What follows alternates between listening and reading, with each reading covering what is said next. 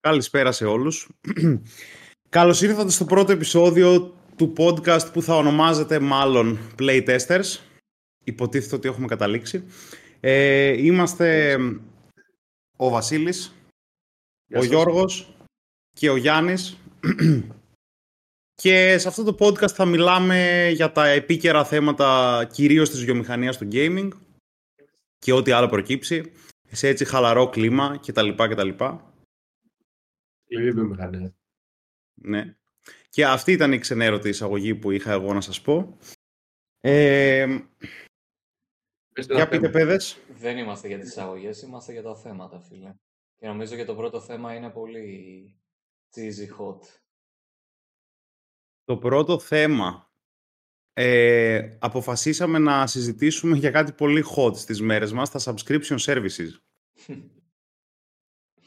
τα subscription services. Και τι άποψη έχουμε για αυτά; Να, να, να, ένα caveat, ένα disclaimer. Εγώ δεν, είμαι, δεν έχω κανένα subscription service. Ό,τι game έχω το έχω αγοράσει. OK, okay, ε, γιατί; Γιατί έτσι κάναμε παλιά, όταν ήμασταν μικροί, έτσι κάναμε και τώρα. Δεν ξέρω. Δεν υπάρχει κάποιος λόγος. Στο Steam πάντως τα παιχνίδια το ξέρεις ότι δεν είναι δικά σου. Αν κλείσει δηλαδή το Steam, έχεις χάσει όλη σου όλα τα παιχνίδια. Οπότε είναι, τα έχεις πληρώσει με μία φορά, αλλά είναι σαν να είναι σε βιβλιοθήκη αλλού. Οπότε είναι λίγο είμαι... subscription, παύλα, one-off, παύλα, άμα κλείσουμε τα λέγαμε. Αυτό φεύγει στο, στην ιδιοκτησία του ψηφιακού περιεχομένου που πας εσύ.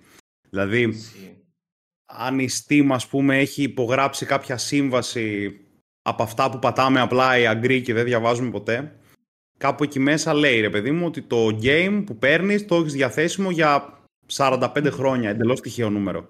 Να. Άμα πριν από αυτά τα 45 χρόνια κλείσει η Valve το Steam, είναι υποχρεωμένη να πληρώσει ή να πουλήσει τους σερβερ που συντηρούν αυτά τα, αυτό το περιεχόμενο μέχρι να λήξουν τα χρόνια που έχει δεχτεί ο χρήστης που έχει κάνει η accept, παιδί μου. Και τα λέμε αυτό το περιεχόμενο, ε, δεν χρειάζεται να δουλεύει το Steam, ούτε τίποτα Το μόνο που χρειάζεται είναι να υπάρχει ένα σερβερ που να λέει ότι ο χρήστης με το account Βασίλης Στάδε έχει ας πούμε το license key με αυτό το κλειδί ας πούμε για το Assassin's Creed.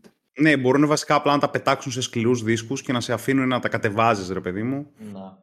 Για σκέψη ότι είναι, όλα τα games... ιδιοκτησία αυτό. Πλέον δηλαδή μόνο νομίζω η, η GOG, η Good Old Games, η, νομίζω τώρα έχει αλλάξει και όνομα, δεν θυμάμαι πώς το έχει κάνει. Το GOG. Είναι, ναι, η GOG. Ε, παλιά λεγόταν Good Old Games, τώρα έχει αλλάξει, κάπως αλλιώς λέγεται. Αλλά είναι οι μόνοι που σου δίνουν το παιχνίδι, είναι δική σου ιδιοκτησία, δεν έχει ούτε DRM, δεν έχει τίποτα. Αυτό πλαίσιο ισχύει και για τις εταιρείες οι οποίες φτιάξαν το παιχνίδι. Δηλαδή, όλα τα παιχνίδια τα οποία έχουν online content ή χρειάζεται να έχεις ένα license key κουτουλουπού κουτουλουπού, μόνο όσο ο server τους μπορεί να κάνει authenticate το παιχνίδι σου, τα έχεις. Δεν, ε, δεν υπάρχει άλλος τρόπος να τα χρησιμοποιήσει. Ναι, σωστά. Βασικά, αφού όταν κάνεις sign in, ουσιαστικά, άμα δεν σε αφήσει να κάνεις sign in στην εφαρμογή, ναι, πώς θα παίξεις το game άμα έχει DRM ή οτιδήποτε άλλο. Ε, εν τω μεταξύ, η GOG εγώ παλιά πίστευα ότι έχει σχέση με τη CDPR. Δεν έχει σχέση με τη CDPR. Ε, Γιατί ναι, κάποτε το GOG ήταν η πλατφόρμα για να παίξεις Witcher ναι. και Gwent νομίζω, και όλα αυτά, ας πούμε. Νομίζω είναι... έχουν ακόμη σχέση, απλά δεν ξέρω ποιο είναι...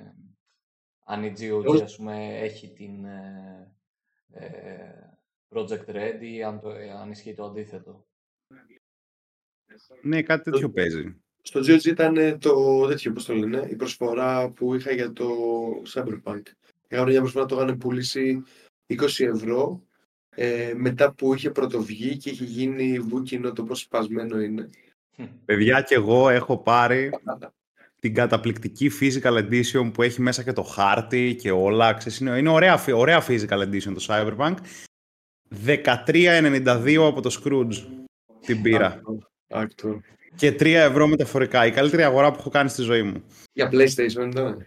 Για PS4, αλλά δώσανε δωρεάν το upgrade του PS5, οπότε ουσιαστικά η PS5 version πλέον. Okay, okay, okay.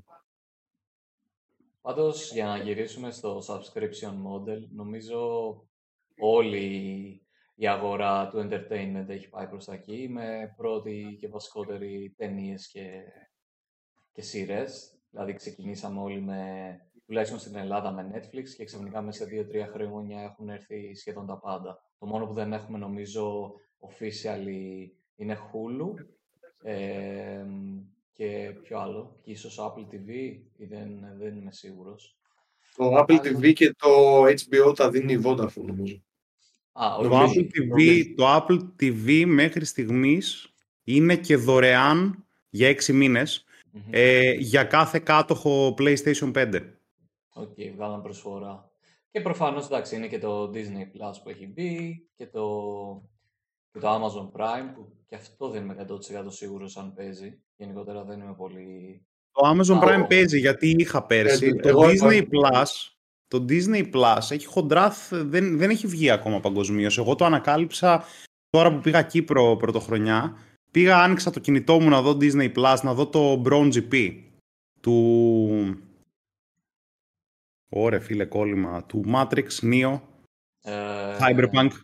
Keanu Reeves. Keanu Reeves. Ε, και μου λέει Disney Plus is not available in your country. Και λέω, what? OK. Πλάκα μου κάνεις, ας πούμε. Ακόμα, εντάξει. έχει τρία χρόνια που βγήκε. Αλλά ναι, anyway. Το ε, Amazon Prime επίσης δεν είναι κανονικά, δηλαδή δεν υπάρχει ελληνικό Amazon καταρχάς. ναι. Οπότε δεν μπορείς να πάρεις ελληνικό Amazon Prime. ο- μπορείς να το πάρεις όμως, δεν χρειάζεται VPN. Όχι, δεν χρειάζεται VPN, απλά αγοράζεις το γερμανικό ή το αγγλικό ή... Α, οπότε Κάποιο το άλλο; κάνεις έτσι. και παίζει και εδώ. Αλλά δεν είναι ότι υπάρχει ελληνικό Amazon Prime. Γιατί Εντάξει, δεν πάντως- Αυτό είναι το υπάρχει- καλύτερο βασικά. Δηλαδή, ιδανικά όλα θα έπρεπε να είναι έτσι. Δηλαδή, αυτό με το Netflix που σε κάθε χώρα έχει άλλη λίστα. Μα και στο Ε, Amazon Prime ισχύει αυτό. Άμα το content είναι copyrighted μόνο για να το δείχνουν στην Ελλάδα ε, ή στην Ευρώπη, θα το δείχνουν και στην Ελλάδα. Άμα ας πούμε το έχουν αγοράσει τα δικαιώματα μόνο για τη Βρετανία, θα υπάρχει στο πακέτο που πληρώνεις, αλλά δεν μπορείς να το δεις. Θα είναι σαν να είσαι ένας Άγγλος που έχει έρθει διακοπές στην Ελλάδα. Ναι, οκ, κατάλαβα. Γενικά αυτό είναι μεγάλη κουβέντα γιατί την είχαμε κάνει και στο γραφείο με ένα φίλο που έχει αγορασμένο με VPN από Αμερική και μου έλεγε συγκεκριμένα για κάποιες σειρές τα δικαιώματα τα είχε η HBO και μετά όταν την, ε, το HBO μπήκε στη Vodafone έπρεπε να αλλάξουν τα δικαιώματα και οι επόμενες σεζόν δεν μπορούσαν να παιχτούν, ήταν ένα τρελό μπέρδεμα. Γενικά καλά πάει η φάση όπως καταλαβαίνετε με τα subscriptions. Εγώ το μόνο subscription που είχα κάνει σε κάποια φάση ήταν ε, του Xbox που το είχε βγάλει προσφορά, αλλά η Game αλήθεια Pass. είναι δεν το αξιοποίησα και πάρα πολύ. Δηλαδή, οκ, έχει τεράστιο κατάλογο, μπορείς να παίξεις νομίζω πάνω από χίλια παιχνίδια, δεν θυμάμαι τώρα τον αριθμό, αλλά ναι, δεν το- 330 πρέπει να ήταν τον τελευταίο μήνα, να ξέρεις. Οκ. Ε, Νομίζω πέρυσι το καλοκαίρι το είχα βάλει, τώρα δεν, δεν θυμάμαι καν. Ήθελα να δοκιμάσω ένα-δύο παιχνίδια και στην τελική παίζει να μην έπαιξα ούτε το ένα. Ε, είμαι φαν του να αγοράσεις το παιχνίδι, είτε είναι στη δική σου κατοχή, είτε είναι τύπου, όπως είπαμε πριν στο Steam και να μπορώ οποιαδήποτε στιγμή να κάνω jump in. Δηλαδή να παίζω τώρα ας πούμε, ένα single player και επειδή μαζευτήκαμε ας πούμε, να, να ανοίξουμε να παίξουμε ένα άλλο παιχνίδι. Τυχαία λέω Diablo 4, έτσι τυχαία να αιωρείται. Ποτέ δεν ξέρεις τι μπορεί να συμβεί. Ε, αλλά το subscription, νιώ- το subscription νιώθω ότι σε βάζει σε μια λογική τύπου τώρα που το πλήρωσες πρέπει να παίξεις. Πρέπει να αξιοποιήσεις τα χίλια λεφτά που Καμιά έχεις ερώτηση. δώσει. Ε, ε, Αν, αν ας πούμε ήταν σαν βίντεο club, πως παλιά μπορούσες να νοικιάσεις ξέρω εγώ ένα game ε, και πλήρωνες ένα fixed ποσό μια φορά μόνο και μόνο για να κάνεις ένα time box demo.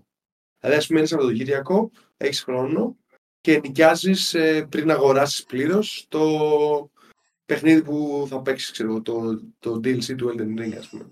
Για να το δοκιμάσεις πριν το παίξεις. Και άμα μετά το αγοράσεις, το save σου μπορεί να το συνεχίσεις, ας πούμε.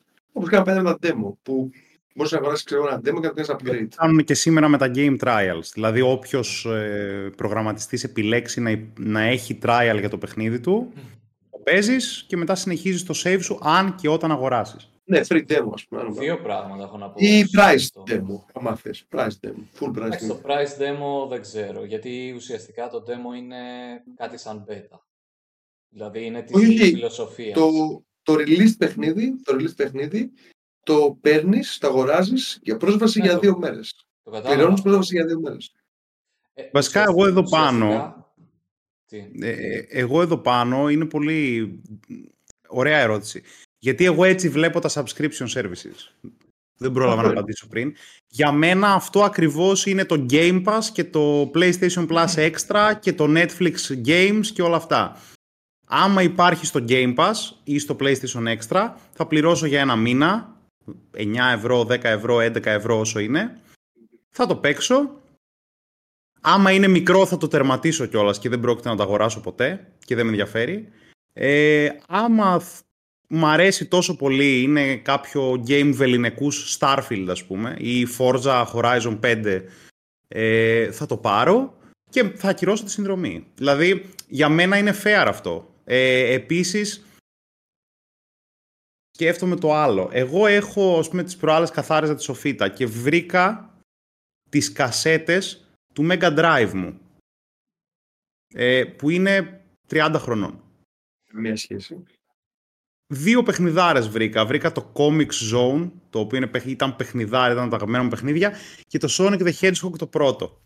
Και σκέφτομαι το εξής. Τι να τα κάνω τώρα αυτά; Δηλαδή, θα εκτός από κάνει- την αξία μεταπόλησης, αν υπήρχε subscription service ή αν τα είχα αγοράσει ψηφιακά, εγώ θα είχα πρόσβαση τώρα σε αυτά, ενώ τώρα δεν έχω ούτε CRT τηλεόραση, ούτε SCART converter για να συνδέσω το Mega Drive, να τα Εσύ, βάλω ρε. πάνω, να Ε, παίξω. Emulator. Emula- emul- Emulator και τα έχουν κάνει όλα restore. ναι. Emulator, συμφωνώ. Άρα, περίμενε, η απάντησή σου στα subscriptions είναι το piracy. Γιατί αυτό θα κοπεί κάποια Ε, στιγμή. Σε, σα- όχι, το, η απάντησή μου είναι ότι στα παιχνίδια τα οποία τα έχει παρατήσει ας πούμε, η εταιρεία, δηλαδή η πλατφόρμα του Sega δεν την, δεν την πουλάει κανένας. Αν θες να αγοράσει ένα Sega Mega Drive, δεν, δεν το πουλάει κανείς. Ε, εκεί δεν είναι πάντως, λογικό. ε, τα κυνηγάει πολύ. Ναι, αλλά κοίταξε, τα Emulators. subscription services, τα subscription services Κυνηγάει. Σου επιτρέπουν να παίξεις παιχνίδια από platforms. Ας πούμε το PlayStation Plus Premium και το Xbox Game Pass σου αφήνει να στριμάρεις παιχνίδια του PS3, του PS2, του PS1 και του Xbox αντίστοιχα και του Xbox 360 που ούτε τα παιχνίδια τα ίδια πουλούνται, ούτε οι κονσόλες. Οπότε από αυτή Όχι. την άποψη δεν είναι τέλεια τα subscriptions. Πρακτικά είναι σαν να πουλούνται ε, με αυτό που κάνουν και αυτό έχει κάνει και η Blizzard η οποία σου πουλάει ας πούμε το, το Vikings Το Vikings. σαν ε, classic game ας πούμε στο, στη βλακεία της ε, το Battle.net. Γιατί σου λέει εφόσον εγώ ακόμα το πουλάω δεν μπορείς να το κλέψεις δεν να το αντιγράψεις γιατί εγώ το πουλάω είναι commercial προϊόν μου ας πούμε. Και βγάζω και ναι, φέτος OK. copyright και trademark και ούτω καθεξής Πάντως, ε, αυτό που λέγαμε πριν για τα subscription, subscriptions για τύπου demo που είπες, είτε paid είτε free, ουσιαστικά μπορείς να το κάνεις και με, μέσω Steam. Απλά είναι λίγο περίεργο το... δύο, το δύο τρόπο. ώρες δύο ώρες Για Αν- οποιοδήποτε game. Ναι, Μισό για λεπτό. οποιοδήποτε. Δηλαδή, το Steam σου επιτρέπει access σε οποιοδήποτε game. Το αγοράζεις refund κανονικά refund δύο ώρες και αν παίξεις λιγότερο από δύο ώρες μπορείς να το κάνεις refund. Απλά μπαίνεις σε μια διαδικασία... το τέλος αγοράζεις, πάντων. ρε παιδί μου. Το αγοράζεις αλλά το κάνεις refund Ναι. και σου κάνει refund ε, όλο το ποσό. Δεν είναι ότι σου κρατάει κάτι. έχω Ναι, δοκιμάσει, η το έχω Sony κάνει. που ξέρω είναι πολύ πιο αυστηρή σε αυτό. Ε, refund σου κάνει μόνο αν δεν προλάβεις να κατεβάσεις το game στο δίσκο. Δηλαδή, άμα, το κάνεις, ε, άμα δεν το κάνεις καν download ή άμα Γιατί; το ακυρώσεις τη στιγμή που γίνεται download, μπορείς να το κάνεις refund. Άμα το κάνεις launch το παιχνίδι, τελείωσε. It's yours. Okay. Κοίτα, η Steam έχει ένα... Ε, αν θυμάμαι καλά, είχα διαβάσει ότι όταν παίρνει τα λεφτά από εσένα, τα κρατάει περίπου για ένα μήνα και μετά τα δίνει στον, ε, στον developer. Οπότε έχει την ελευθερία να, να παίξει πάρα πολύ με αυτές τις δύο ώρες. Γιατί ουσιαστικά δύο ώρες μέσα σε ένα μήνα θα παίξει από τη στιγμή που παίρνεις το παιχνίδι. Ε, φαντάζομαι 99,99% των cases είναι ότι κάνανε refund μέσα στο μήνα. Πολύ σπάνια δηλαδή να φύγει πολύ πιο μετά. Οπότε και αυτό μάλλον και δεν τους Εντάξει, οκ, ενδιαφέρει. εγώ κάποιες φορές αγοράζω και ένα game επειδή είναι σε sale Ναι. και δεν σκοπεύω να το παίξω. Ας πούμε, εγώ τα Χριστούγεννα πήρα το Final Fantasy 16, ας πούμε, που το βρήκα 32 ευρώ. Ε, γιατί ξέρω ότι μέχρι του χρόνου δεν θα το ξαναβρω 32 ευρώ και το έχω εκεί και κάθεται. Ναι, ναι, ναι, ναι. Αλλά αυτό με τα sales έχει γίνει ιδέα, ρε φίλε. Όλη την ώρα αγοράζουμε συλλογή από παιχνίδια που δεν θα παίξουμε ποτέ. Ισχύει, αν και είναι... το έχω κόψει λίγο τελευταία. Το έχω ελαττώσει μάλλον. Και εγώ σε μεγάλο βαθμό. Και, και εγώ, αλλά ήδη το, το backlog folder έβγαλε ένα update το PS5 πριν από κάνα δεκάμινο που σε άφηνε να κάνεις folders στο library. Γιατί για κάποιο λόγο μέχρι τότε δεν μπορούσες να κάνεις folders, ήταν χύμα όλα τα games. Ε, και, και... μπορείς να το κάνεις αυτό πλέον. Και λέω τέλεια, θα κάνω folder backlog. Ε, σταμάτησα στα 130 games να προσθέτω στον... Λέω εντάξει, OK, okay. δεν θέλω να ξέρω πόσα πράγματα έχω αγοράσει και δεν έχω παίξει. Άστα εκεί, δεν πειράζει. Και... Πώς σου φαίνεται, πώς σου φαίνεται subscription service στο PlayStation Network; Αισθάνεσαι ότι αυτά, ε, εσύ φαντάζομαι δίνεις τα λεφτά, σωστά; Τα Κοίταξε, εγώ δίνω κατ' επιλογή. Δίνω το, δίνω το PlayStation Plus το Essential, που είναι που για κάποιο λόγο στις κονσόλες το πληρώνεις πάντα για να έχεις online. Ε, απλά επειδή το Essential σου δίνει και τρία games το μήνα, αυτά τα τρία games είναι, δεν είναι subscription based. Είναι, τα βάζεις στη βιβλιοθήκη σου, σου ανήκουν το ψηφιακό περιεχόμενο δηλαδή σου ανήκει. Μπορεί να κατεβείς στην κονσόλα σου, να το κάνεις extract, να το κάνεις ό,τι θες, αλλά σου ανήκει μόνο όσο έχεις ενεργή συνδρομή. Οκ. Δηλαδή, εγώ τώρα μπορώ να κόψω τη συνδρομή μου και μετά από 10 χρόνια να την ενεργοποιήσω και αυτό το game θα είναι στο library μου, ρε παιδί μου. Και, και, και δεν ισχύει αναδρομικά, δηλαδή σου βάζουν και το, το φόμο ότι άμα δεν πεις όσο πιο, καιρό, όσο πιο πολύ καιρό είναι είσαι. Φόμο. Είναι φόμο, ναι. Α πούμε τώρα, άμα δεν είχα συνδρομή για τον Ιανουάριο, δεν θα μπορούσα να έχω προσθέσεις στη βιβλιοθήκη μου τα games του Ιανουαρίου, τα οποία ήταν και τούμπανα παρεπτόντω. Ε, οπότε ναι, έχει αυτό το φόμο. Ε, το, το οποίο φόμο το κάνει ας πούμε counter με την έννοια του τύπου θες να βάλεις τα games στη βιβλιοθήκη, βάλε μηνιαία συνδρομή 6-7 ευρώ ας πούμε και πρόσθεσέ τα. Αυτό σαν υπηρεσία ε, έχει τα βγάζει κάθε χρόνο τα λεφτά του για μένα, γιατί βάζουν 3 games το μήνα, 36 games το χρόνο. Από αυτά τα 36 games το χρόνο, τα 4 θα είναι AAA και θα θέλω να τα παίξω. Και η αλήθεια είναι ότι έχω παίξει πάρα πολλά games από το PlayStation Plus. Το Extra, που είναι το μοντέλο Game Pass, γιατί έχει τρία tiers, έχει Essential, Extra και Premium. Το Extra το βάζω κατ' επιλογή. Δηλαδή, όποτε βγει κάτι στο Extra που το θέλω, αναβαθμίζω την ε, συνδρομή μου. Αυτή τη στιγμή δεν έχω έξτρα, ας πούμε. Okay. Πότε την τελευταία φορά που το έκανες, για ποιο game το έκανες; Ε, για το Sea of Stars. Okay.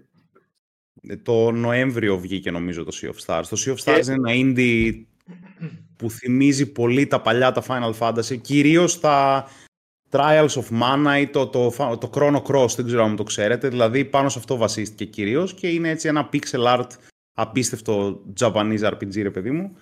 Το οποίο βγήκε και Game of the Year, Indie Game of the Year και ήθελα πάρα πολύ να το παίξω. Ήταν στη συνδρομή και λέω δεν βαριέσαι. Indie Game, indie game, γιατί δεν το αγόρασες. Ε, θεω...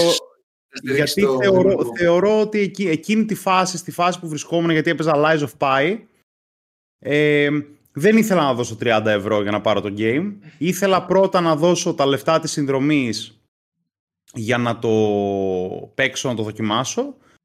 Και εντωμεταξύ το αστείο είναι ότι ας πούμε για extra members είχε sale, οπότε αν ήσουν extra member το έπαιρνες 22 ευρώ. Οπότε μπορούσα εγώ να αναβαθμίσω για 10 ευρώ, να το δοκιμάσω και άμα μου αρέσει τσουπ και το πήρα τελικά. Και αντί για 30 μου βγήκε 32 ρε παιδί μου. Ερώτηση σχετική με αυτό, με αυτό που λες τώρα.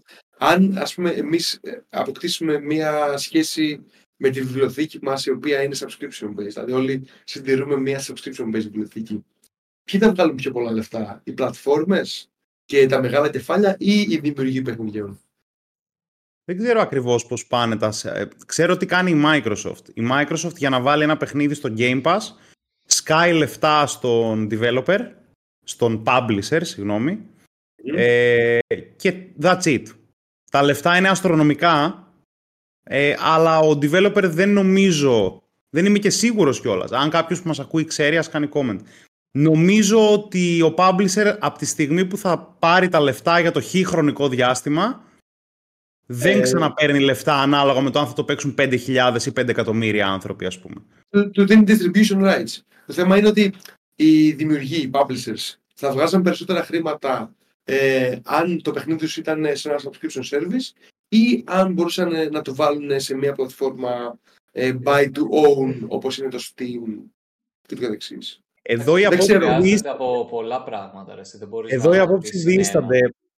Άμα ψάξεις τις δηλώσεις, εγώ αυτό που βλέπω δηλαδή που παρακολουθώ συχνά είναι ότι όλοι οι publishers μικρότερων παιχνιδιών ή καινούριων IP που ακόμα δεν έχουν διαφημιστεί ναι. ε, λένε ότι το subscription μοντέλο είναι τέλειο γιατί παίρνει σίγουρες πωλήσεις λεφτά από την εταιρεία που θέλει να σε βάλει στο subscription της χωρίς να πουλήσεις το game και μετά έτσι κι αλλιώς κάποια στιγμή το game θα φύγει από το subscription Άρα όποιος το έχει, έτσι το διαφημίζω, δηλαδή χρησιμοποιώ την υπηρεσία σου σαν πλατφόρμα marketing και εννοείται ότι ας πούμε εσύ τώρα άμα έχεις Xbox Game Pass μπορεί να πεις «Α, κάτσε να δω αυτό το Sea of Stars» που μου είπε ο Γιάννης, ο φίλος μου. Άμα δεν είχες Xbox Game Pass δεν υπήρχε περίπτωση να πεις «Κάτσε να δω το Sea of Stars». Οπότε σου λέει το game μου θα το δούνε. Από την άλλη τέρατα ε, publishers όπως είναι η Rockstar ή η Take-Two, συγγνώμη, Take-Two, που της ανήκει η Rockstar σαν στούντιο, η Take-Two ας πούμε είναι κάθετη. Λέει τα δικά μου τα παιχνίδια σε subscription service πριν κλείσουν 3-4 χρόνια στην αγορά δεν πρόκειται να τα δείτε. Γιώργο, τι θέλεις να πεις; Το ξέχασα. Ή θα βάλω περισσότερα, ναι, θα περισσότερα λεφτά; Εντάξει, υπάρχουν πολλοί παράγοντες. Γιατί ουσιαστικά το να το βάλεις σε μια τέτοια πλατφόρμα παίρνει ένα virality, ένα παιχνίδι που αν είσαι μικρό στούντιο ή indie developer, δεν θα το είχες ποτέ. Δηλαδή, ακόμη και στο Steam να μπεις και να, να παίζεις, ας πούμε, και first page για μία εβδομάδα πες, δεν ξέρω τι virality μπορεί να πάρεις. Εντάξει, θα μου πεις παιχνίδια τύπου όπως το Palworld που έγινε χαμός, ε, πες να είναι το ένα στα εκατομμύρια, έτσι. Ένα, ένα, ένα game στα εκατομμύρια που έχει κάνει τέτοιο ναι. Από εκεί και πέρα είναι και αυτό, ότι το subscription base μπορεί να προσφέρει μια αλφα σταθερότητα και σίγουρα λεφτά. Το άλλο είναι ότι, ok, παίζω λίγο με την τύχη και το πόσο καλά θα πάει το παιχνίδι, πόσο πολύ το πιστεύω ή πόσο καλή διαφήμιση το έχει κάνει με influencers τύπου streamers, ας πούμε, που παίζουν το παιχνίδι. Εγώ θεωρώ ότι ε, οι δημιουργοί θα θαυτούν σε ένα ακόμα πιο βαθύτερο layer. Ας πούμε. Ήδη ο δημιουργός είναι ε, κρυμμένος πίσω από τον publisher. Ήδη είναι υποχρεωμένος να κάνει ό,τι του ζητήσει ο publisher του. Και τώρα οι publisher δεν είναι υποχρεωμένοι να παίζουν το γαϊδαρνάκι ας πούμε της Microsoft ή του PlayStation ή οποιοδήποτε άλλο είναι η πλατφόρμα που δίνεται στο subscription service. Οπότε οι δημιουργοί θα έχουν... Ναι, αλλά θα φας ακόμα περισσότερο, ας πούμε, περισσότερα guidelines, περισσότερο direction, περισσότερη δέσμευση της δημιουργικότητάς σου. Καλώς ε, στον καπιταλισμό. Ναι, ήθελα ναι. να πω με το που έκανε την ερώτηση, αλλά λέω ας κρατηθώ. και, και, και, δεν με νοιάζει ο κατάλυσμος. OK, okay, μπορεί να βγάζουν περισσότερα λεφτά ή λιγότερα. Το θέμα είναι ότι θα μπορούν να βγάζουν cool πράγματα. Να, να είναι ωραίο. Είναι άλλη κουβέντα και νομίζω θα μπορούσαμε να την κάνουμε στο δεύτερο podcast αν υπάρξει ποτέ. Ισχύει βασικά, ναι.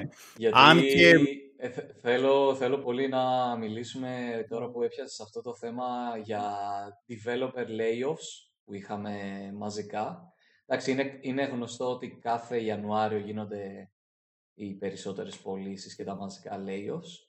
Και... Ήταν COVID correction, ε, ναι. ένα το απάντησε. COVID correction. Σίγουρα, COVID correction είναι η φάση των layoffs, γιατί ξαφνικά θέλανε growth, growth, growth μέσα σε δύο-τρία χρόνια και αυτό το growth κάποια στιγμή έπιασε τα βάνη γιατί τελείωσαν καραντίνες και τα σχετικά. Οπότε έμεινε ο Κοσμάκης στο δρόμο.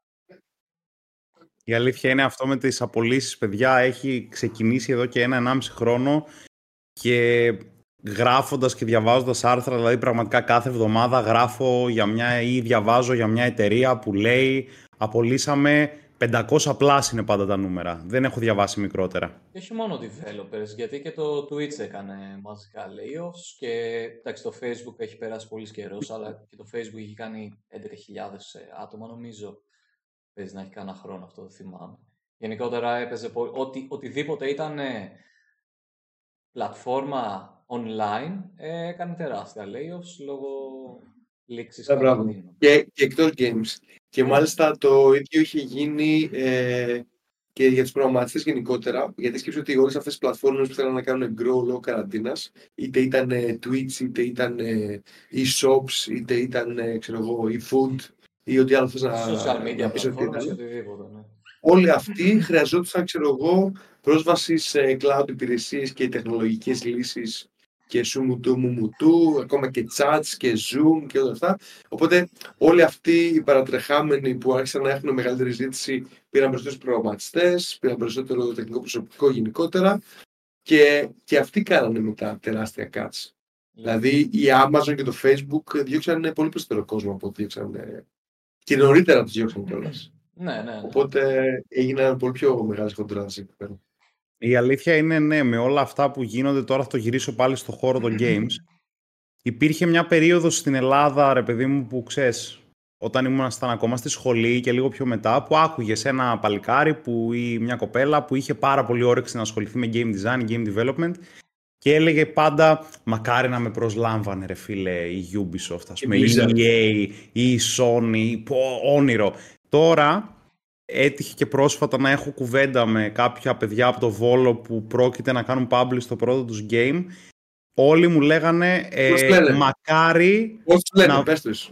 μακάρι να βρούμε τα λεφτά για να κάνουμε πάντα self-publish τα παιχνίδια μας και να μην χρειαστεί να μπούμε σε αυτή την μπλέμπα του να δουλεύεις για 2, 3, 4, 5 χιλιάδες δολάρια ας πούμε και να σου λένε ε, publish προχθές το game.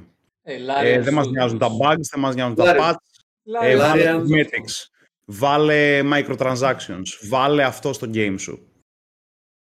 Larian, Ουσιαστικά, ε, Larian και οι Divinity άλλοι- Original Sin και μέχρι Baldur's Gate 3. Και Το οι πήγαν άλλοι τρένο. οι οποίοι είναι κάτω από πla- publisher αλλά έχουν άπειρη ελευθερία είναι οι GGG που βγάλ- έχουν βγάλει το Path of Exile. Ουσιαστικά είναι κάτω από την Tencent αλλά έχουν απεριόριστη ελευθερία στο τι θα Τι κάνουν. γίνεται, για να, είσαι, για να είσαι ομάδα development που είναι σε publisher και έχει απεριόριστη ελευθερία, πρέπει να είσαι τέτοιου μεγέθους ή να έχεις ένα βιογραφικό να το υποστηρίξει. Ας Αυτό. πούμε τώρα π.χ. ε, τρεις-τέσσερις μήνες πριν βγει το PS5 η Sony προσέλαβε την τύπησα που έφτιαξε, που επιμελήθηκε το Assassin's Creed franchise όταν δημιουργήθηκε το Assassin's Creed franchise. Και η οποία έχει κάνει το δικό της στούντιο τώρα, θα το γκουγκλάρω να θυμηθώ πώς το λένε, και ουσιαστικά την προσέλαβε και την είπε: Το στούντιό σου φέρ το εδώ και κάνει ό,τι γουστάρεις. Αλλά είναι και το βιογραφικό της. Δεν θα πάρουν εσένα και θα σου Αλλά πούνε: προφανώς. Θες να φτιάξεις το Γιώργος ε, AAA, κάνε ό,τι θες, αγόρι μου. Αυτό δεν πρόκειται να συμβεί.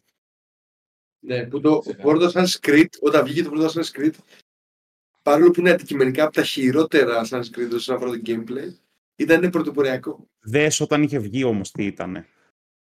Ναι, ναι, ναι, ναι, εγώ, Ήταν σοκαριστικό το πρώτο Assassin's Creed. εγώ το ξανά έπαιξα πρόσφατα για να το τερματίσω. Δεν το είχα τερματίσει την πρώτη φορά που παίξαμε.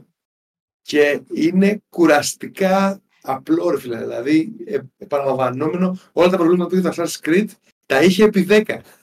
Αλλά ήταν τόσο πρωτοποριακό, είχαμε πάθει πλάκα τα μου. Ναι, Haven παρεπτόντω. Haven Studios λέγεται το στούντιο και η τύπησα είναι η Jade Raymond. Οπα. Μπράβο, Ε, οι μπράβο. Haven δεν είναι αυτοί που φύγανε από Blizzard, η OG Blizzard. Όχι. Τι, και αυτοί έτσι, αυτό το όνομα έχουν κάνει νομίζω. Όχι, όχι. Η Haven είναι αυτή που δημιούργησε το Sims Online, που δεν λεγόταν Haven τότε. Νομίζω Ε, ότι α- Haven αυτή η λέγεται. τύπησα επιμελήθηκε του Sims Online και των τριών πρώτων Assassin's Creed. By the way, σε- για τις απολύσεις που είπατε πριν, απολύθηκε και η ομάδα που έκανε το Diablo 2 Resurrected. Που έχει κάνει και άλλα. Ε, ε, ε, δεν απολύθηκε, κόπηκε το δυναμικό της κατά 40% την Toys for που κάνανε το που έχουν κάνει και άλλα remasters. Αυτοί κάνανε και το. Vicarious visions. Vicarious visions. Α, κάτι, όχι άρα. Άλλο λέμε. Η Toys, for Bob έκανε, η τα Crash 1, 2, 3 remaster. Η Visions η Vicarious Visions το έκανε το Diablo 2. Το Resurrected. Resurrected. Κάτσε να δω. Και Που ήταν ουσιαστικά πήρανε και κάποιους devs και τους έχουν βάλει και στο Diablo 4 τώρα από ό,τι είχα διαβάσει. Ναι, τους κάνανε Αλλά- ομάδα Blizzard. Τους έκανε Ναι. active ομάδα Blizzard. Ναι. Η Vicarious Visions το έκανε, όντως. Mm. Άρα αυτή διαλύθηκε εντελώς, γιατί εγώ έλεγα την Toys for Bob, που είναι άλλο στούντιο της Activision επίσης. Δεν, δεν ξέρω, δεν ξέρω. Αλλά θέλω να πω ότι αυτοί οι άνθρωποι είναι άνθρωποι μερακλείδες. Δηλαδή, βγάλανε. Πώς λένε, σου κάνανε σεμινάριο για το πώς να κάνεις remaster κάτι. Ναι, ναι, πραγματικά. Το κάνανε καλύτερο, όχι απλά remaster, το κάνανε καλύτερο. Η άλλη μοναδική ομάδα που έχω δει να το κάνει αυτό, εντάξει, σίγουρα θα υπάρχουν κι άλλες και δεν θα έχω παίξει τα παιχνίδια τους, είναι η Bluepoint Games που έκανε το Demon Souls Remake. OK, okay, OK. Okay.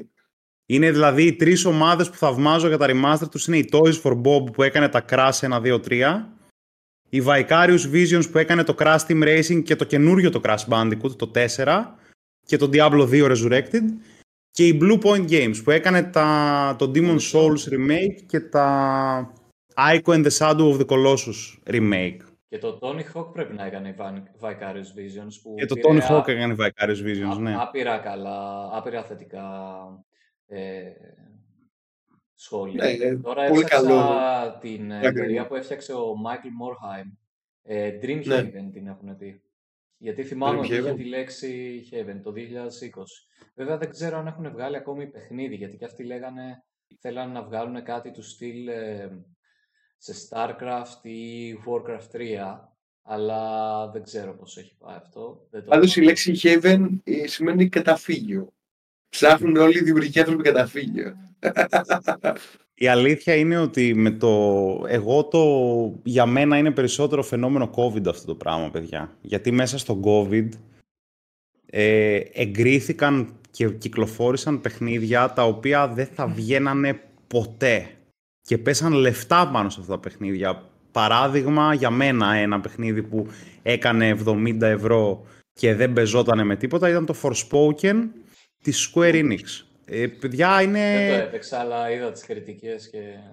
Το είχα κάνει review και έλεγα δεν είναι δυνατόν κάποιος να πλήρωσε για να χρηματοδοτήσει το project και μετά να πλήρωσε τα δεκαπλάσια για να το κάνει marketing αυτό το πράγμα. Δεν πεζότανε. Πάντως ε, τα δύο μεγαλύτερα flops back to back που γίνανε πρόσφατα νομίζω είναι Bethesda με αυτό το Redfall.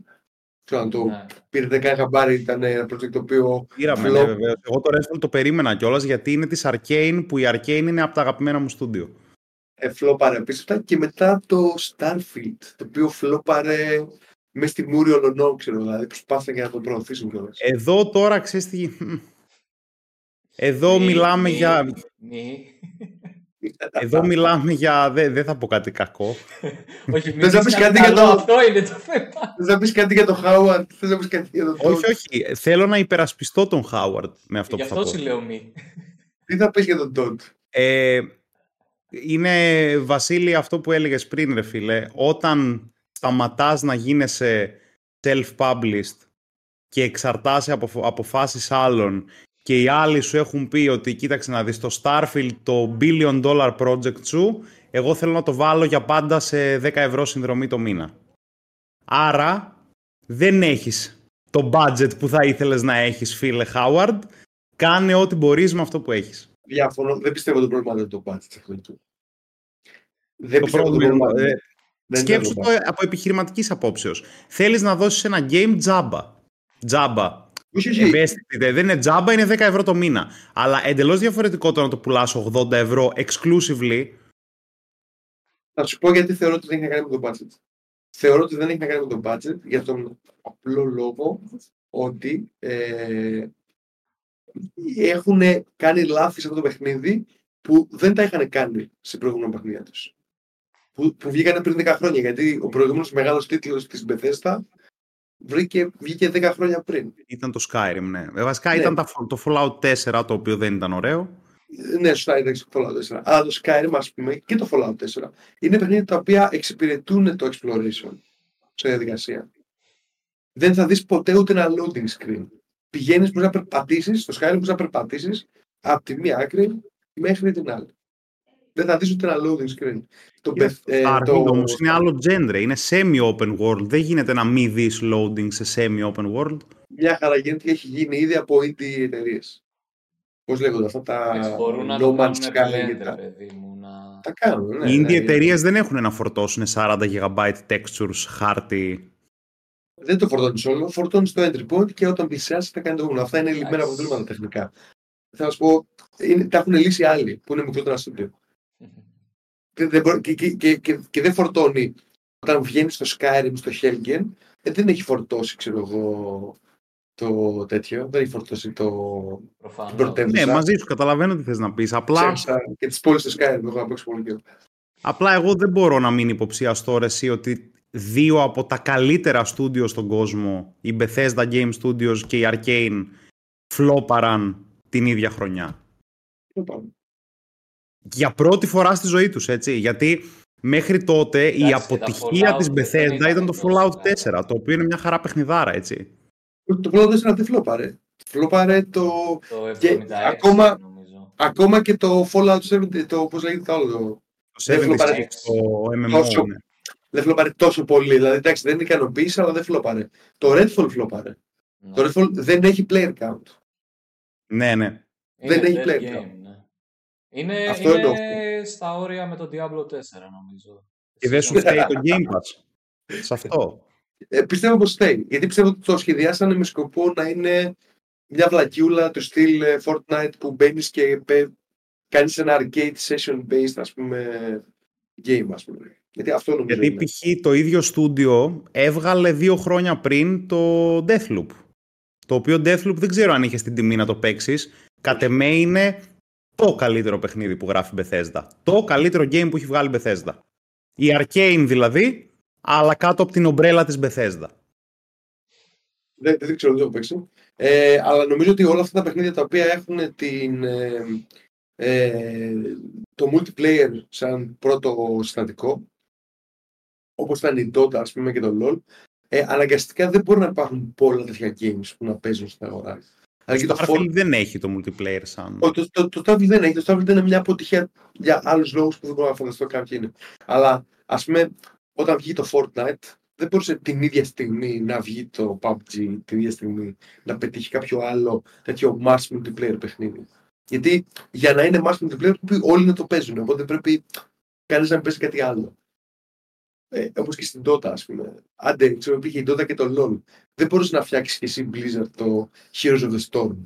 Ναι, όπως το έφτιαξε και φλόπαρε και αυτό. Θα, θα πω, δεν θα υπάρχει κανένα, δεν θα μπορώ να παίξω κανένα game και δεν το παίζει κανένας φίλος μου και όλα αυτά τα games έχουν αυτή την ιδιότητα. Κάτι που έμαθα πρόσφατα για το, για το Heroes of the Storm και δεν το ήξερα. Γενικά η Blizzard, ναι, η Blizzard βασικά, όταν βγαίνει ένα καινούριο game ή ένα καινούριο expansion, ε, σου κάνει cross ε, cosmetic με ναι. άλλα games. Ε, ναι, σου λέει, ξέρω εγώ, κάνε login στο Hearthstone και θα πάρεις, ξέρω εγώ, ένα καινούριο πακετάκι. Ή κάνε login στο WoW και θα σου δώσουμε ένα Hearthstone ε, mount.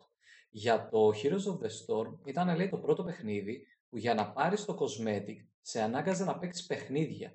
Και σου έλεγε να παίξεις, νομίζω, 15 παιχνίδια με τουλάχιστον ένα φίλο σου. Δηλαδή δεν μπορείς να μπεις να παίξεις ξέρω εγώ, matchmaking μόνος σου. Σου έλεγε πρέπει να έχεις και φίλους. Ουσιαστικά. Αυτό, μα, μα, αυτό είναι αυτό το παιχνίδι. Δηλαδή, η Dota Άρα ουσιαστικά ήταν... σας παρακαλώ παίξτε το παιχνίδι μου. Ναι, ναι, ναι. ναι. Δεν μπορείς να παίξει. Το μόνο παιχνίδι που το κάνανε αυτό. Ναι, οι, οι MOBAs είναι πολύ κακά παιχνίδια για Sol. Δεν έχει σημασία. Γιατί Θέλω είναι, είναι team game. Ποιο ήταν, είναι team game που βασίζεται τόσο πολύ στη συνεργασία και στην οποιαδήποτε συνεννόηση μπορεί να επιτευχθεί. Δεν θα συζητήσουμε τώρα για το τι πέσει. Ή δεν μπορεί να επιτευχθεί, ναι. Πρέπει να έχει ένα φίλο σου, αφού το πάτησα, που να πάτε, ξέρω εγώ, μαζί να πείτε πάμε να κάνουμε τώρα γκάγκ, πάμε να κρυφτούμε. Ναι. Εντάξει, αν παίζεις μόνος σου, τα 'παιξες. Ναι, δεν ισχύει μόνο για τις μόμπες εντωμεταξύ. Δηλαδή, σκέψου να παίζεις solo Call of Duty. Ναι, και αυτό. Ναι, Καλό ναι. ψόφο. Ναι, όντως. Απλά, απλά Καλό 0-12. Πήγαμε από το ξόδεψε 10 δευτερόλεπτα να κάνεις login στο Hearthstone. Στο αφιέρωσε, ξέρω εγώ, πες 10 λεπτά το κάθε game, γιατί okay, το Hearthstone ήταν και λίγο πιο γρήγορο, επί 15. Δηλαδή έπρεπε να αφιερώσεις χρόνο και να είσαι και με φίλος σου που μπορεί να αφιερώσει το αντίστοιχο χρόνο. Γιατί αν έλεγα εγώ πάμε 3 games και εσύ έλεγες πάμε 5 και σου έλεγα πάμε αύριο κτλ μετά από μια εβδομάδα το cosmetic. Και θα έπαιζες και ένα παιχνίδι που ουσιαστικά μπορεί να μην σε ενδιαφέρει κιόλας, μόνο και μόνο για να πάρεις το cosmetic. Για το completion, για οτιδήποτε. Ναι, υπάρχει μια κατηγορία παιχνιδιών που μπορείς ε, ε, εύκολα να τα κατηγοριοποιήσεις ως αυτό το οποίο δοκιμάζει ένα remix μιας επιτυχημένης συνταγής. Δηλαδή, το LOL, OK, okay, τι ήταν, ας πούμε, ένα remix της Dota. Ε, ή το άλλο που 'βγαλε μόνος του Icefrog, το ε, Heroes of War. Heroes of the Storm. Ε, oh, ναι, το HoN. Ε, το, το, Red... Game. Ήταν ε, καλό, ναι, όντως. Το, το Redfall και όλα αυτά, ξέρω εγώ, είναι πάμε να αντιγράψουμε το, ε, το Fortnite και εγώ του καθεξής. Oh. Θα διακόψω για να, γιατί αυτά που λέτε ταιριάζουν απίστευτα με το επόμενο θέμα. Ποιο είναι το επόμενο θέμα; Τελικά, ε, τι τσιμπάει περισσότερο ο κόσμος, το original και το τέλειο, φρέσκο, καινοτόμο, ξέρω εγώ, ή το πήραμε ένα game που φτύνει στα μούτρα το community του και απλά ικανοποιεί, το κάναμε copy-paste αυτό πήγα να πω, η λέξη είναι control, control, και ικανοποιήσαμε όλα τα αιτήματα του community του άλλου game, κάτι το οποίο είναι το Palworld. το οποίο έχει σπάσει το ίντερνετ, έτσι. Το έχεις σπάσει το, ίντερνετ. Να το παίξετε, εγώ δεν έχω δεν ιδιαίτερα. Δεν υπάρχει περίπτωση, δεν υπάρχει περίπτωση, δεν το σνομπάρω, δεν σνομπάρω. Απλά λέω, ε, ελαφρώς αν, ανησυχώ που το λέω, πιστεύω ότι αν θέλεις να απολα... αυτοί που το παίζουν, αυτοί που το απολαμβάνουν, ε, μάλλον είναι ε, επικίνδυνοι. Πρόσεχε το δηλαδή, λόγια που χρησιμοποιείς. Ε, θέλω, θέλω, ναι, προσέχω, προσέχω. Δηλαδή θέλω να σου πω ότι, okay, ας πούμε και έχω παίξει Minecraft, που είναι και αυτό crafting, open world, ξέρετε, ε, στο οποίο, ok, έρχεται ένα προβατάκι και το σφάζω, αλλά το προβατάκι ήταν, είχε ένα τετράγωνο πρόσωπο και ένα τετράγωνο σώμα και μετά τα κόπη και έγινε μια τετράγωνη μπριζόλα. δεν αισθάνομαι, δεν αισθάνομαι πάρα πολύ άσχημα. Εκείνο έχει τόσο τέλεια, ξέρω εγώ, Google AI γραφικά και μετά πάει το μαχαίρι και σφάζει το. Εντάξει, όμως, καλός ή κακός, οκ, εντάξει, υπάρχει λίγο ψυχανομαλία, ρε παιδί μου, στα meme videos του Palworld. Αλλά καλός ή κακός, οι τύποι που κάνουν το Palworld τι είπανε, είπανε παιδιά, ωραίο το Fortnite, αλλά multiplayer. Ε, είναι toxic.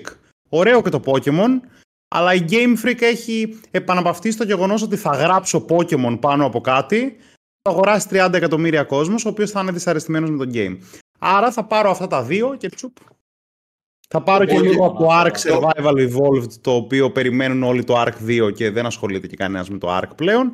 Το κάνω ένα ωραιότατο game και θα δώσω περισσότερα λεφτά στους δικηγόρους μου για να, παίξουν, να παίξουμε μέσα στις γραμμές και λιγότερα games από την γιατί όλα, όλα είναι οι ιδέες που υπάρχουν αλλά εγώ θα τις κάνω ένα game ρε παιδί μου. Και να το 10 εκατομμύρια στο Steam. Έχει περάσει παιχνίδια, έχει περάσει το Counter-Strike 2 το Counter-Strike δεν περνιέται. Όχι, έχει περάσει τα πάντα. Απλά θεωρώ ότι αυτό που κάνανε καλύτερα από τη Game Freak ή τη Nintendo, δεν ξέρω ποιος είναι υπεύθυνο για τα Game Freak. Ε, είναι, είναι ότι πήραν, ξέρω εγώ, το κοινό το οποίο έχει παίξει Pokemon όταν ήταν μικρή και τώρα έχει μεγαλώσει και δεν θέλει να παίξει ένα τόσο παιδικό παιχνίδι.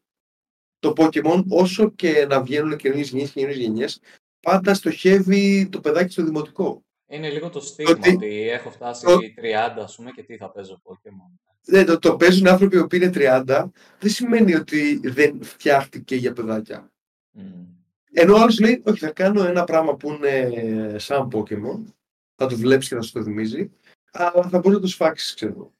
Κοίτα, αυτό. Δεν όμως τι γίνεται με το Pokemon. Έχω παίξει το παιχνίδι. Εμένα μου βγάζει ότι στο τέλος της μέρας το simplicity είναι αυτό που μετράει και όχι τόσο η original η ιδέα ή το αν κάνω copy-paste, ξέρω εγώ, τον πρωτοπόρο ή οτιδήποτε. Δηλαδή, έχει κάνει copy-paste. Ξαναλέω, αλλά αυτό μου έχει, Είναι κλασικό crafting παιχνίδι του στυλ. Είναι, είναι ε, ξεκινάς... με πατάτες, ρε παιδί μου, αυτό. Είναι ναι, ναι, ναι. Είναι όλα κλασικά ξαναμαγειρεμένα και ξαναζεσταμένα. Δεν έκανε κανένα innovation. Α, απλά πήρε κάτι το οποίο είναι, έχει, έχει shocking value. Είναι κάτι super cute, δες ένα προβατάκι. Με, με κοιτάζει με ανοιχτά ματάκια. Πάντως έχει και... πολύ content. Δηλαδή, Αδειάσω ένα γεμιστήρα από ένα minigun. Ναι. Έχει πολλές ναι. περιοχές, έχει πολλά pals, έχει γενικά αρκετό content. Δεν ήταν πρόχειρο, πρόχειρο copy-paste. Δεν ξέρω αν μπορούμε να... Και αφήνει να τα πιάσεις όλα. Να. Ε, εγώ πάντως σαν 35χρονος που παίζει καμένα Pokemon, έχω να σου πω ότι η Pokemon Company, ναι μεν ε, βγάζει το video game για να συνεχίσουν τα παιδάκια να παίζουν Pokemon, αλλά το video game έχει ένα endgame το οποίο στοχεύει αποκλειστικά και μόνο σε άτομα της ηλικίας μας, γιατί πίσω από αυτό το endgame έχει χτιστεί ολόκληρος οργανισμός με, το, με τα Pokemon Tournaments. Είτε, δεν μιλάω για το TCG τώρα, που ξέρεις όχι, ότι όχι. παίζω Pokemon TCG, μιλάω για το VGC. Όχι, ε, όχι. Ε, ε, ε, πώς το λένε, ε, υποτιμάς τα, τα ασιατικά παιδάκια, ρε φίλε. Εγώ πιστεύω ότι ο average έκτη δημοτικού παιδάκι στη, στην Ιαπωνία σε έχει. Όχι, έχουν κατηγορίες. Εγώ δεν θα παίξω στο τουρνουά με τον ε, έκτη δημοτικού Ασία. Οι Masters έχουν δική τους κατηγορία στο, στα Pokemon Tournaments. Είναι 18 plus, 12 με 18 και 6 με 12. Αυτά είναι τα divisions. Πιστεύω ότι και σου υπογράφω ότι στο 18 plus το, το 70-75% είναι 30 plus, δεν είναι 18 plus. Ναι, εντάξει, καταλαβαίνω. Αλλά θεωρώ ότι τα παιδάκια στην Ασία το τερματίζουν άνετα το τέτοιο, ας πούμε. Δηλαδή είναι καλύτεροι από εμάς. Καλά, δεν το συζητάμε αυτό τώρα, ναι. Ξέρετε ποιο άλλο παιχνίδι έχει Pulse και έχει πιάσει πάτο; Ποιο, το Temtem. Όχι ακριβώς Pulse. Α, το Diablo, το Diablo 4. Εννοείς το Seneschal. Seneschal, ναι. Το ρομποτάκι μου. Το οποίο, παιδιά, πραγματικά δεν ξέρω γιατί λόγκαρα δεν ξέρω γιατί έπαιξα. Δεν ξέρω γιατί πίστεψα. Εγώ ως υπεύθυνος, ως υπεύθυνος παίκτης, έχω δώσει το feedback στην, ε, στην Blizzard. Μπήκα, έκανα seasonal χαρακτήρα και δεν έπαιξα το seasonal mechanic. Έπαιξα το campaign. Καλά, νομίζω το, το feedback το έχει πάρει και από το player ότι... Ναι. Δεν μπορεί να το παίξει. Ε, μα βλέπεις ότι οι φανατικοί υποστηριχτές που ουσιαστικά πληρώνονται, είναι content creators από αυτό το παιχνίδι, ε, έχουν αρχίσει και σπάνε, παίζουν άλλα παιχνίδια. Ή παίζουν και το κράζουν. Ε. Ή προσπαθούν να δώσουν feedback και πάλι βλέπεις ότι ζορίζονται να βρουν κάτι θετικό. Δεν, ε, δεν έχουν να πούνε πολλά. Ουσιαστικά παίζουμε εσένα, τρεις σεζόν... Τι σε χάλασε περισσότερο; Θα σου πω, παίζουμε τρεις σεζόν. Ένα core παιχνίδι, ένα κατά 80% το παιχνίδι δεν αλλάζει στη σεζόν. Δηλαδή είναι το ίδιο, δεν έχει έξτρα πράγματα. Με εξαίρεση τη season 2 που, ok, κάναν πολλά bug fixes, κυρίως αυτό με τα resistances, και προσθέσαν όντως content. Δηλαδή βάλανε τα bosses, βάλανε Duriel, βάλανε ξανά το Varsam, βάλανε το ε, Beast, δεν θυμάμαι. Ναι, ναι, ναι το Frozen. Ναι, Οπότε, οπότε είχες πράγματα να κάνεις. Βέβαια, το πώς έκανες το content και τι χρειαζόταν να κάνεις είναι μια άλλη κουβέντα. Α μην φτάσουμε εκεί. το, το content, όσο επαναλαμβανόμενο και να ήταν, ήταν high octane content. Δηλαδή, δεν σε βάζε φρένα, σε βάζε γκάζια. Ε, έβγαζες, έκανες πολύ πιο εύκολα level up. Είχες το ναι, χειμώμανση. Είχες το χειμώμανση, οπότε όλοι είχαν AOE. Κανένας δεν του έλειπα Ε, βάλανε. Ακριβώς. Βάλανε όλοι να έχουν το, το, το, το, mobility, το automobile. Οπότε δεν υπήρχε ε, χαρακτήρες, δεν υπήρχε class, δεν υπήρχε build το οποίο να μην ήταν ε, ε, high speed και low focus. Δεν χρειαζόταν να προσέχεις, δεν χρειαζόταν να είσαι, ε, ξέρω εγώ, να κεντήσεις το combat σου. Που περιγράφεις τώρα δεν είναι αηδία. Για μένα είναι αηδία. Χρειαζόταν να κεντήσεις όταν βγάλανε το Avatar of Seer, που εκεί πέρα ήταν ε, και πάλι, και πάλι ε, συγχώρησε με, αλλά δηλαδή, τα build τα οποία πήγανε βαθιά στο Avatar of Seer ήταν τα build τα οποία χρησιμοποιούσαν ένα mechanic το οποίο ε, μέσω ενός gimmick ή ενός bug ή ό,τι άλλο θες να πεις, δεν χρειάζεται να ασχολούνται με το, με το HP τους, ας πούμε. Επίσης δηλαδή, τα build που πήγανε top στο Avatar of Zir ήταν δύο. Τρία. Δύο. Σε ένα game που έχει 40 plus builds ήταν δύο. Τρία, ρε. Αυτό έχω να πω εγώ.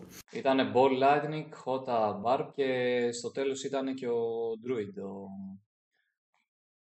Poison, ο Lightning Storm. Ο Lightning Storm. Ε, με το Poison έκανε... Α, αυτό ήταν bug. Ναι, ε, και τα τρία builds είχαν ένα bug. Το chain lightning τι είναι, δεν ήταν bug ή το HotA δεν ήταν bug. ε, ναι. Αλλά, αλλά Ας είναι... λίγο. Η σεζόν 2 πήγε και καλά. Δηλαδή σου έδωσε πράγματα, είχε κάποια προβλήματα, OK. Okay. Ναι. Πέρασε, αφιερώσαμε πάρα πολλές ώρες που δεν θέλω να θυμάμαι γιατί τις αφιέρωσα και βγαίνει season 3. Και σου λέει θα έχεις... Καταρχήν ξεκινάει ένα season 3 το οποίο το intro του είναι κυριολεκτικά copy-paste ε, από το intro του ε, Path of Exile, κυριολεκτικά copy-paste. Σου δείχνει το... ότι και το mechanic ήταν από ό,τι φαίνεται copy-paste. Ακριβώς. Ε, σου δείχνει Maze, το οποίο ήταν ένα...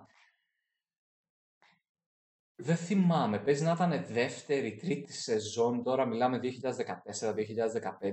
ε, για το Path of Exile, δηλαδή έχουν περάσει 7-8 χρόνια από, 7 χρόνια από τότε ε, το οποίο είχε πολλά θέματα. Παρ' όλα αυτά έχει μείνει στο core ε, παιχνίδι, γιατί ότι η σεζόν βγαίνει στο Path of Exile δεν σημαίνει αναγκαστικά ότι θα συνεχίσει να είναι στο core game. Ε, αλλά την έχουν απλοποιήσει πάρα πολύ. Αυτό το στυλ με traps και mazes. Απλά στο Path of Exile σου δίνει και την επιλογή να κάνεις, ε, να αποφύγεις κάποια traps, να μειώσεις το, το πόσα traps ας πούμε θα υπάρχουν στο boss fight που κάνεις και άλλα πολλά τέλος πάντων. Ενώ στο Diablo 4 τι κάνανε; Σου λέει, πηγαίνεις, καταρχήν πρέπει να προχωρήσεις μέσα από ένα άκυρο dungeon που δεν έχει καμία σημασία, απλά χάνεις χρόνο. Φτάνεις ουσιαστικά στο trap room, στο οποίο έχει ένα pylon που δίνεις ε, κάποια pearls που μαζεύεις από διάφορα, ε, όχι quest, σαν ε, Tree of Whisper. Ε, το να σκοτώνεις. Α, είναι currency από το... Σαν το Open Whisper, ακριβώς. Ε, σου δίνει ένα buff, βασικά σου δίνει ένα stack από buffs. Τώρα το πήγανε από 3 που το είχαν στην αρχή, το πήγανε στα 10. Που κάθε φορά που πατάς σε ένα trap, περίμενα να σου πω. 10 charges από το ίδιο buff, λέμε. Ναι, είναι, buff. είναι, είναι ένα buff το οποίο ουσιαστικά αν φτάσεις στο τέλος, χωρίς ε, να το έχεις χάσει ή να σου έχουν μείνει αρκετά, μπορείς να ανοίξεις ε, chest. Ας πούμε, αν έχεις 10 buff πάνω σου, και φτάσεις στο τέλος, έχει ένα τεστ που, κάνει, που κοστίζει 10. Το πατάς, δίνεις 10 από τα buffs και το ανοίγεις. Απλά το θέμα είναι ότι δεν υπήρχε λόγος να κάθεσαι να σου Εμένα αυτό μου αρέσει σαν ιδέα. Sorry. Κάνανε υπερβολικά... Ε, αν ήθελες να το πας σωστά, ας το πούμε, να αποφεύγεις τα traps και, και να πολεμάς και τα τέρατα, OK. Okay. Έφτανες στο τέλος σε ένα room το οποίο είχε άπειρα traps και ουσιαστικά είχες ελάχιστο χώρο να κινηθείς. Ε, και πολεμούσες 30 δευτερόλεπτα ένα raid από mobs που απλά σκάγανε συνέχεια, waves. waves ναι, τα οποία δεν δίνανε ούτε experience, ούτε loot. Απλά 30 δευτε... ναι, 30 δευτερόλεπτα καθόσουν απλά και πάλευες και ουσιαστικά προσπαθούσες να αποφύγεις και τα effects, ε, τα effects, τα effect που σκάγανε στο πάτωμα, ε, τις σαπουνάδες όπως πολύ ωραία ε, οπότε είχες λίγο, ξέρεις, να φάω damage από τις εκρήξεις ή να χάσω stacks για να κουνηθώ. Και να μην παίρνεις experience και να μην παίρνεις loot. Ουσιαστικά προσπαθούσες να κρατήσεις τα stacks σου και όταν τελείωνε έμπαινε στο room και άνοιγες τα chest. Οπότε τι έκανε το community, δεν έπαιρνε κανένα buff, περνούσε μέσα από όλα τα traps, γιατί απλά δεν σου κάνανε damage. Έκανε rush δηλαδή μέχρι το τέλος, έχανε χρόνο 30 δευτερόλεπτα να πολεμήσει αυτό το, αυτά τα waves και απλά άνοιγε το ένα test που ήταν το δωρεάν. Και ουσιαστικά έκανε ignore όλο το mechanic του παιχνιδιού. Νομίζω το πρόβλημα είναι πάντα ότι όλοι οι παίκτες θα βρουν τρόπο να κάνουν optimize ε, το grind ε, που βάζουν μπροστά στη σεζόν με τρόπο που δεν ήταν αυτό που, που, που ε, έχει σχεδιαστεί για να παίζεται η σεζόν. το οποίο αποδεικνύει, είναι ένας, είναι ένας από τους πολλαπλούς λόγους που αποδεικνύεται ότι δεν δοκιμάζουν αυτά που φτιάχνουν. Είναι η ατάκα που λες συνέχεια, Βασίλη. Είναι bad game design. Όταν είναι bad game design, ο κόσμος θα πει ότι εγώ δεν θέλω να παίξω έτσι το παιχνίδι, γιατί πρώτον δεν μου αρέσει, δεύτερον με καθυστερείς, τρίτον δεν είναι efficient, τέταρτον δεν ξέρω εγώ τι άλλο. Οπότε ψάχνει τρόπους για να, να αποφύγει αυτό το κακό game design. Και τι κάνει για να το ψάρουνε. Sorry, να σου πω αυτό. Ναι. Αντί να παίρνεις τρία buffs κάθε φορά που δίνεις ένα pearl, πλέον παίρνεις 10 buff. Οπότε τι κάνανε με αυτό; Απλά πας, φοράς 20 buffs πάνω σου, τσαρτζάρεις όλο το room, φτάνεις όσο πιο γρήγορα γίνεται στο τέλος και από τα 20 buffs έχουν μείνει, ξέρω εγώ, 15 και πατάς ένα-ένα τα chest και τα ανοίγεις. Αυτό ήταν. Να κάνω το δικηγόρο του διαβόλου, μπορώ; Όχι. Σε παρακαλώ, όχι. Ε, ε, πώς λέγεται το podcast μας; Λέει testers. Ακριβώς. Αυτό, δεν- αυτό δεν κάνουμε στο διάβολο. Ακριβώς. τεστάρουμε, την βλα... τεστάρουμε την βλακεία τους. Θα κάνω το δικηγόρο του διαβόλου παρά την ε, άρνηση του Γιώργου. Παρακαλώ. Ε, καταρχήν συμφωνώ με όλα όσα λέτε. Τα έχουμε χιλιοσυζητήσει, τα έχουμε χιλιοκράξει και η αλήθεια είναι ότι η αρχική ιδέα για το podcast ήταν επειδή καθόμασταν και παίζαμε Diablo 4 και δεν θέλαμε άλλο να το κάνουμε αυτό. Γιατί έχει πάρει μια τροπή που δεν μας αρέσει ας πούμε. Ε, και δεν αρέσει και σε πολλούς παλιούς παίκτες. Και αυτό το ακούω. Από την άλλη, το Diablo 4 είναι ένα game το οποίο κοστίζει 70 ευρώ ε, όταν δεν είναι σε sale, γιατί συνήθως είναι σε sale επειδή ο κόσμος δεν τα αγοράζει πλέον. Ωραία, Ε, καρδιά μου. και μ, αυτό το content το οποίο περιγράφουμε και κράζουμε είναι free. Οπότε δεν Έχει περίμενα seasonal κάτι περισσότερο. content, εσύ.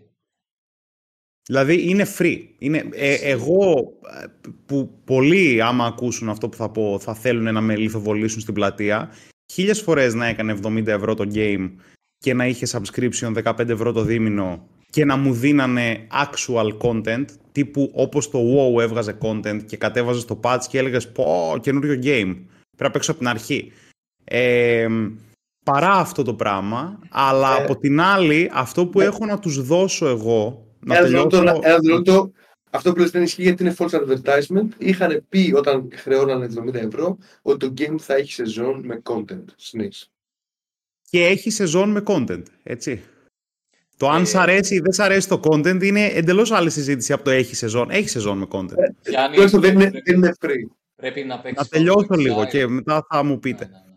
Το δεύτερο πράγμα που έχω να πω εγώ είναι ότι πριν βγει ακριβώς το Diablo 4 στο, στο τελευταίο campfire chat που έγινε πριν βγει το game και στο πρώτο campfire chat που έγινε αφού βγήκε το game ο game designer είχε πει ξεκάθαρα και το είχε πει ομόφωνα και η ομάδα του το Diablo 4 δεν είναι παιχνίδι το οποίο οι παίκτες θα θέλουν να το παίζουν κάθε σεζόν. Κάποιοι θα θέλουν να το παίζουν τη χ σεζόν, κάποιοι θα θέλουν να το παίζουν την ψ σεζόν. Και στην τελική είχαν πει ξεκάθαρα και αυτό τους το δίνω. Αν δεν σας αρέσει, go outside and touch grass. Αυτό. Πράγμα που σημαίνει ότι τα expectations τα είχαν δώσει. Επίσης, θε- δεν θεωρώ ότι το Diablo 4... Κάτσε, κάτσε, κάτσε, κάτσε, κάτσε. Πολύ Το το expectation τι ήταν. Το expectation ήταν ότι, οκ, μπορεί και να μην σας αρέσει το παιχνίδι μας. Αυτό δεν είναι expectation, αυτό είναι Όχι. πραγματικότητα. το παιχνίδι υπέγραφαν ότι θα μας αρέσει και το παιχνίδι, το content που πλήρωσε σε 70 ευρώ ήταν τέλειο. What? Ήταν το καλύτερο story που έχει γραφτεί σε Diablo game. OK, το story είναι τέλειο, ναι, δεν είναι όχι. Ε, Ε, από αλλά- εκεί και πέρα, Το παιχνίδι δεν είναι τέλειο. το... ναι, αλλά πρόσεχε να δεις, το λες εσύ που έχεις παίξει 400 και 500 ώρες, άρα ήδη τα έχει βγάλει τα λεφτά του. Προ- Για, δηλαδή η Blizzard και η κάθε Blizzard δεν κοιτάει να πάρει λεφτά από σένα. Ο άνθρωπος που δεν έχει παίξει Diablo 4 τώρα, δεν το έχει παίξει ποτέ, άμα σε ρωτήσει θα του πεις μην το παίρνεις γιατί το construct της Season 3 είναι για τον έτσι; Θα του πεις πάρ' το γιατί είναι παιχνιδάρα, απλά μην παίξεις endgame. Θα του Αλλά πω τις ότι θα έλεγα, 150 ώρες θα τις βγάλεις, στο υπογράφω αυτό. Και αυτό είναι ένα success του παιχνιδιού. θα του πω ότι Για θα τον έλεγα και για average κάποιον παίχτη, που ναι. Ούτε θα με καν για ρωτούσε- τον average, ναι. αν είναι να πάρει το Diablo 3 όταν είχε πρωτοβγεί. Θα του πω περίμενε γιατί ακόμα το παιχνίδι δεν παίζεται. Το Αυτό- Diablo 3 ήταν κουράδα όταν βγήκε. Ναι, αυτό θα του πω περίμενε δεν Πάντως, παίζεται. πάντως αυτό που λες για τη σεζόν και για το, και το ποιοτικό και το ποσο- ποσοτικό κομμάτι του content, ε, πραγματικά πρέπει να δεις ε, Path of Exile, που είναι free game και κάθε σεζόν που βγαίνει είναι σαν expansion. Όχι Το σαν. Path of Exile όμως είναι η εξαίρεση, δεν είναι ο κανόνας. Σίγουρα είναι η εξαίρεση. Απλά ο εχθρός του καλού είναι το καλύτερο. Δηλαδή, αν δεν κοιτάς λίγο δεξιά και αριστερά τι γίνεται; Και οκ, είμαι η Blizzard και εγώ θα κάνω ε, innovate και εγώ θα πάω μπροστά, ε, ετοιμάσου να φας σφαλιάρες όπως Season 3 που έχει φλοπάρει. Και σου αφαιρεί τις δικαιολογίες. Ναι, Η επιτυχία που έχουν οι άλλοι, που μι- μικρότερο στούντιο και απλά βγάζουν ποιότητα, σου αφαιρεί οποιαδήποτε δικαιολογία. Σου λέει, μην ανοίξεις το στόμα σου να πεις κάτι. Μην ανοίξεις κάτι στο Εντάξει, ναι, σε αυτό, άμα το συγκρίνουμε με το Path of Exile, ειδικά δεδομένου ότι πλέον η Blizzardara, το triple, το quadruple A studio αντιγράφει ιδέες από τους indie devs που κάνουν το Path of Exile. Αλλά εγώ έχω να πω ότι το Path of Exile είναι και 10 χρόνων game. Το Diablo 4 είναι ενός χρόνου ούτε. Είναι μηνών ακόμα. Πρόσεξε όμως τι γίνεται. Το Path Όλα τα τζάμπα ρε φίλε. Τζάμπα, ακόμα τζάμπα είναι. Το Path of Exile βγήκε γιατί, γιατί υπήρχε το Diablo 3 και το Diablo 3 ήταν εντελώς σε άλλη φάση από το Diablo 2. Ουσιαστικά Φά. κάνανε τρελό shift και σου λέει, ok, από τη στιγμή που δεν υπάρχει κάποιος να βγάλει Diablo 2 ε, like, follow-up. Το ναι, τη συνέχεια τέλος πάντων Diablo 2 θα το κάνουμε εμείς. Προφανώς δεν είναι το τέλειο παιχνίδι και όταν είχε βγει είχε και αυτό σοβαρά προβλήματα. Ειδικά με disconnects και να. Για μένα ακόμα έχει. Δεν μου αρέσει σε παιχνίδι. Μου φαίνεται πολύ εσωτερικό. Δεν, δεν, είναι, δεν είναι παιχνίδι που θα το παίξουν όλοι. Δεν είναι παιχνίδι που θα μπεις μέσα και θα καταλάβεις τι γίνεται από το πρώτο δευτερόλεπτο. Είναι, είναι πολύ δύσκολο παιχνίδι. Και σκέψω άτομα ναι. που το παίζουν κάθε σεζόν ε, κυριολεκτικά πιο πολύ χρόνο περνάνε στο Path of Building, που είναι ένα εξωτερικό application από το community για να φτιάχνεις το build σου και να κάνεις test, παρά να παίζεις το παιχνίδι. Δηλαδή είσαι σε φάση, κοιτάς Excel, κοιτάς ε, άλλα site, κοιτάς wikis, κοιτάς άλλα applications για να σου πούνε ποιος σε διασμίζει. Ωραίο, I'm sold. Ε, ε, ε, εγώ, εγώ έχω 8 ώρες δουλειά, δεν, δεν χρειάζομαι αυτό. αυτοί, έχουν 16 αυτοί έχουν 16 ώρες δουλειά, τι δεν καταλαβαίνεις. Νομίζω και τετράωρη δουλειά να είχες, πάλι δεν θα προλάβαινε. Ναι, ναι, δεν προλάβαινε. Ναι. Ουσιαστικά είναι, για, γι' αυτό και βγαίνει το Path of Exile 2. Γιατί ουσιαστικά θέλει να φέρει κόσμο που, που μπαίνει στο Path of Exile 1, βλέπει τι γίνεται και είναι σε φάση fuck it. Εγώ δεν το παίζω αυτό. Και θα ναι, βγάλει το ναι. Path of Exile 2. Το οποίο εντάξει έχουμε ακόμη καιρό, γιατί ουσιαστικά το καλοκαίρι θα βγει η closed beta και έχουμε ακόμη καιρό. Ε, άρα να, θα βγει θα βγει το Path of Exile 2, θα το αντιγράψει η Blizzard, θα το κάνει expansion και θα γίνει ωραίο το Diablo 4. Σε κάθε όλα καλά. Ξέρεις τι με ενοχλεί με το Path of Exile, γιατί είμαι σίγουρος ότι θα γίνει αυτό που έχεις πει εσύ Γιώργο, ότι μόνο η Blizzard βγάζει παιχνίδια στα οποία το combat έχει καλό feel στα controls. Δηλαδή τα controls και τα effects και το πώς παίζει, δηλαδή όταν βγήκε το Diablo 4 και μπήκαμε και κάναμε πρώτη φορά charge και έκανε την πρώτη φορά το χτύπημα. Λες πόσο τέλειο engine, μου φίλε. Ακόμη και το Diablo 3 ήταν έτσι. Δηλαδή, το Diablo 3 ήταν ακόμα καλύτερο από το Diablo 4 στο πώς απέδιδε το κουμπί στην οθόνη. Πόσο instant ήταν, ας πούμε, και πόσο smooth. Το, το οποίο μου θυμίζει... Είναι DNA, έτσι, σε όλα τα παιχνίδια. Δηλαδή, ακόμη και το WoW αυτή τη στιγμή δεν μπορεί να το αντιγράψει κανένα άλλο παιχνίδι στο feeling που έχει όταν προχωράς, όταν κάνεις jump, όταν πας δεξιά-αριστερά. Και αυτό το έχει... 22 χρόνια, έτσι, πόσα έχουμε, 20. Και αυτό το έχουν και αυτά, αυτοί που προσπαθούν να αντιγράψουν τα Dark Souls της From Software, γιατί και αυτά βασίζονται το πάρα ίδιο, πολύ ναι. στο πώς το animation ε, ακολουθάει το, το πώς χειρίζεται το, το παιχνίδι. Και το ίδιο πράγμα είναι και με το, αν έπαιξε Taken και Street Fighter. Εγώ παίζω Taken. Taken 7 ξέρω, έπαιζα πολύ. Δεν είναι το ίδιο. Έχω και το Street Fighter. Δεν, δεν έχει καμία αίσθηση όταν παίζεις Street Fighter. Δεν αισθάνεσαι ότι ε, έχει κάποια σχέση το τι πατάω με το πώς παίζει ο χαρακτήρας. Το μόνο game Ενώ... που ανταγωνίζεται το Tekken τώρα που το πες, ε, σε inputs και smoothness είναι το Mortal Kombat. Κανένα άλλο. Ίσως δεν το έχω παίξει, αλλά ας πούμε το Tekken έχει community το οποίο έχει αναλύσει κάθε frame. Ναι, ναι, ναι, είναι, είναι σε εντελώς άλλο επίπεδο το Tekken, πραγματικά τους το δίνω αυτό. Και αυτό είναι που γουστάρεις, φίλε. Ναι, αυτό το κάνει η Blizzard το κάνει Blizzard, δηλαδή σου δίνει το, το response. Ο μόνος, στο... ο μόνος λόγος που έπαιζα Diablo 4 Season 3 αυτή τη φορά ήταν γιατί είναι το feeling ωραίο. Αλλά όταν έπιανα τον εαυτό μου να παρακολουθεί τι κάνει και γιατί το κάνει και τα loot και να πηγαίνω πίσω στη βάση και να είμαι ένα-ένα να τσεκάρω με τα αντικείμενα και, και, και άλλα τόσα πράγματα, ε, απλά το έκλεινα και άνοιγα πάθο Δηλαδή, ναι, για μένα το Diablo 4 χαλάει στα 80 level. Μέχρι τα 80 level είναι εξαιρετικό game. Ε, μετά, όταν αρχίζει και μπαίνει στα καλύτερο... της μηχανής του, λες: Όχι, φίλε, όχι. Δεν είναι ακόμα καλύτερο μέχρι τα 55 level. Γιατί ξέρεις μέχρι πού είχαν τεστάρει το παιχνίδι τους. Μέχρι τα 60, ας πούμε. Μέχρι να πας tier 4. Το παιχνίδι είναι. Ε, λίγο να, να περάσει. αυτό, να βάλεις το πρώτο gear, γι' αυτό λέω 80 εγώ να, να περάσεις στο δεύτερο ας πούμε capstone. Μέχρι εκεί το έχουν τεστάρει. να περάσεις το capstone dungeon το δεύτερο. Μετά το δεύτερο capstone, το άφησαν έτσι. Κάντε ό,τι θέλετε, δεν με νοιάζει. Παίξτε, ρολάρετε τα ζάρια του loot 100.000 φορές μέχρι να βρείτε αυτό που χρειάζεστε. Νομίζω θα χρειαστούμε ένα ολόκληρο podcast να μιλήσουμε για τον Diablo, γιατί ναι, ισχύει. Είναι... Ναι. Και ήδη και...